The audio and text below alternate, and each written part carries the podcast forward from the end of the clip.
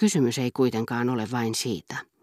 Tietyssä määrin seuraelämän ilmiöt, joita ei voi asettaa samalle tasolle kuin taidesuuntia, poliittisia kriisejä, kuin kehitystä, joka avaa yleisen mielipiteen aatteelliselle teatterille, impressionismille, mutkikaalle saksalaiselle ja yksinkertaiselle venäläiselle musiikille, yhteiskunnalliselle ajattelutavalle, oikeamielisyydelle, uskonnollisuuden ja isänmaallisuuden purkauksille. Sittenkin ovat niiden kaukaisia, särkyneitä, epävarmoja, hämäriä, muuttuvia heijastumia niin että salonkejakaan ei voi kuvata staattisessa liikkumattomuuden tilassa, mikä tähän saakka on saattanut soveltua luonnetutkimukseen. Onhan luonteetkin nyt saatava ikään kuin temmatuksi mukaan, suorastaan historialliseen liikkeeseen. Uutuuden nälkä ajaa useimmat enemmän tai vähemmän vilpittömästi älyllisestä kehityksestä kiinnostuneet maailmanmiehet liikkumaan piireissä, missä pystyvät sitä seuraamaan, saa heidät antamaan etusijan jollekulle toistaiseksi julkistamattomalle valtiattarelle, jossa näkee tuoreita toiveita kehittyneemmästä ilmapiiristä, kun taas seuraelämää kauan hallinneissa naisissa ne ovat jo lakastuneet, nuutuneet. Heidän hyvät ja huonot puolensa hän tuntee, he eivät enää hänen mielikuvitustaan inspiroi. Aikoja on monenmoisia, aina ne ruumiillistuvat uusissa naisissa, uudessa naisryhmässä, jotka edustavat juuri sitä, mikä sillä kertaa kaikkein uutuuden nälkäisimpiä miehiä kiihottaa. Näyttävät muotiluomuksissaan ilmestyvän vasta sillä hetkellä kuin jokin ennen tuntematon, viime mullistuksesta syntynyt laji. Nämä jokaisen konsulikauden, jokaisen uuden direktorion vastustamattomat kaunottaret. Mutta hyvin usein vastakeksitty valtiatar muistuttaa tiettyjä valtiomiehiä, jotka muodostavat ensimmäisen ministeriönsä kolkutettuaan 40 vuotta turhaan kaikkia mahdollisia ovia. Siis yhteiskunnallisella tasolla tuntemattomia naisia, jotka siitä huolimatta jo kauan ja paremman puutteessa olivat salongissaan ottaneet vastaan harvoja, mutta valittuja tuttavia.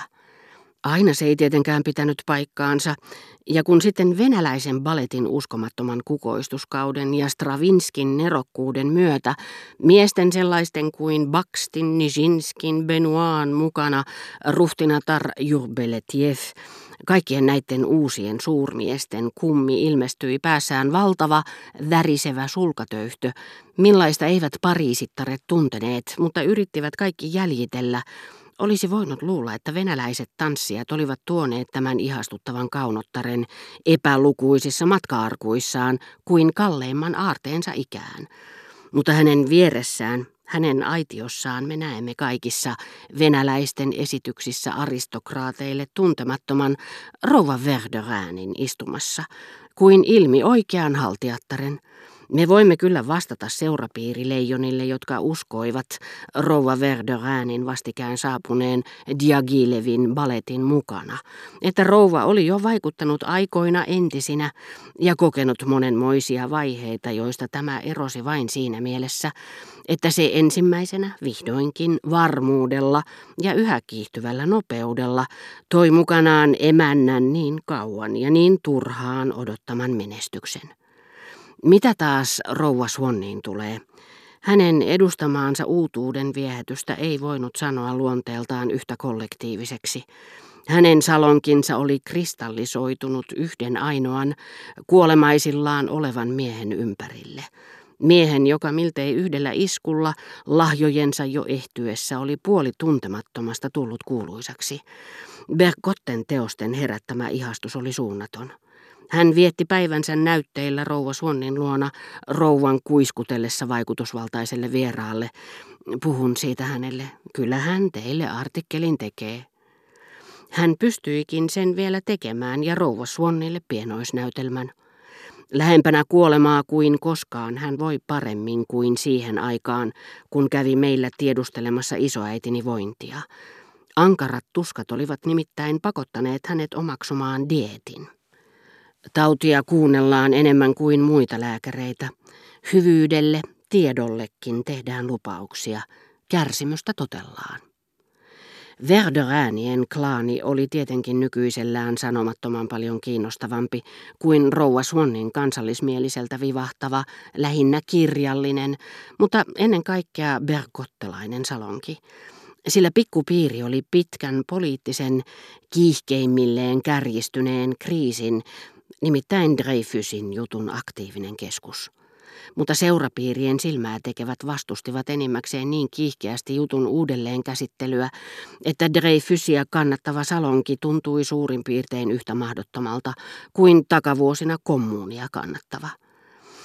Capra-Roland ruhtenatar oli tutustunut rouva Verderääniin järjestämänsä suuren taidennäyttelyn yhteydessä ja tehnyt tämän luokse pitkän vastavierailun siinä toivossa, että saisi vietellyksi joitakin pikkupiirin kiinnostavimpia jäseniä, voidakseen liittää heidät omaan salonkiinsa. Ja koska ruhtinatar vierailunsa kuluessa esitti Germantin herttuatarta pienten mittojensa mukaan, hän oli vastustanut kaikkia tavanomaisia käsityksiä ja julistanut omaan luokkaansa kuuluvat tylsimyksiksi, mikä Rova Verderäänin mielestä oli erittäin rohkeasti tehty. Mutta tämä rohkeus ei kuitenkaan riittänyt niin pitkälle, että ruhtinatar olisi vähän myöhemmin kansallismielisten daamien katseitten ristitulessa uskaltanut tervehtiä Rova Verderääniä Balbekin kilparatsastusradalla. Rouva Swannille sitä vastoin Dreyfusin vastustajat olivat kiitollisia hänen oikea-oppisista mielipiteistään. Se oli sitä paitsi kaksin verroin ansiokasta. Olihan hän naimisissa juutalaisen kanssa. Siitä huolimatta ne, jotka eivät koskaan olleet käyneet hänen luonaan, kuvittelivat, että siellä tapasi vain hohdottomia juutalaisia ja Bergotten opetuslapsia. Paljon etevämpiäkin naisia kuin rouva Swan luokitellaan täten seurapiirien pohjakerroksiin kuuluviksi, joko heidän syntyperänsä takia tai koska he eivät arvosta päivälliskutsuja, eivätkä iltajuhlia, missä heitä ei koskaan näe, ja antavat täten aihetta olettaa, ettei heitä muka olisi kutsuttukaan, tai koska he eivät milloinkaan puhu seurapiireissä liikkuvista ystävistään, kirjallisista ja taiteellisista vain, tai koska ihmiset salaavat, että käyvät heidän luonaan, ja he puolestaan kohteliaisuussyistä salaavat, että ottavat heidät vastaan. Kaiken kaikkiaan sadoista eri syistä, jotka lopullisesti tekevät monista näistä naisista tiettyjen henkilöiden silmissä naisen, jota ei kutsuta. Näin oli myös Odettenlaita.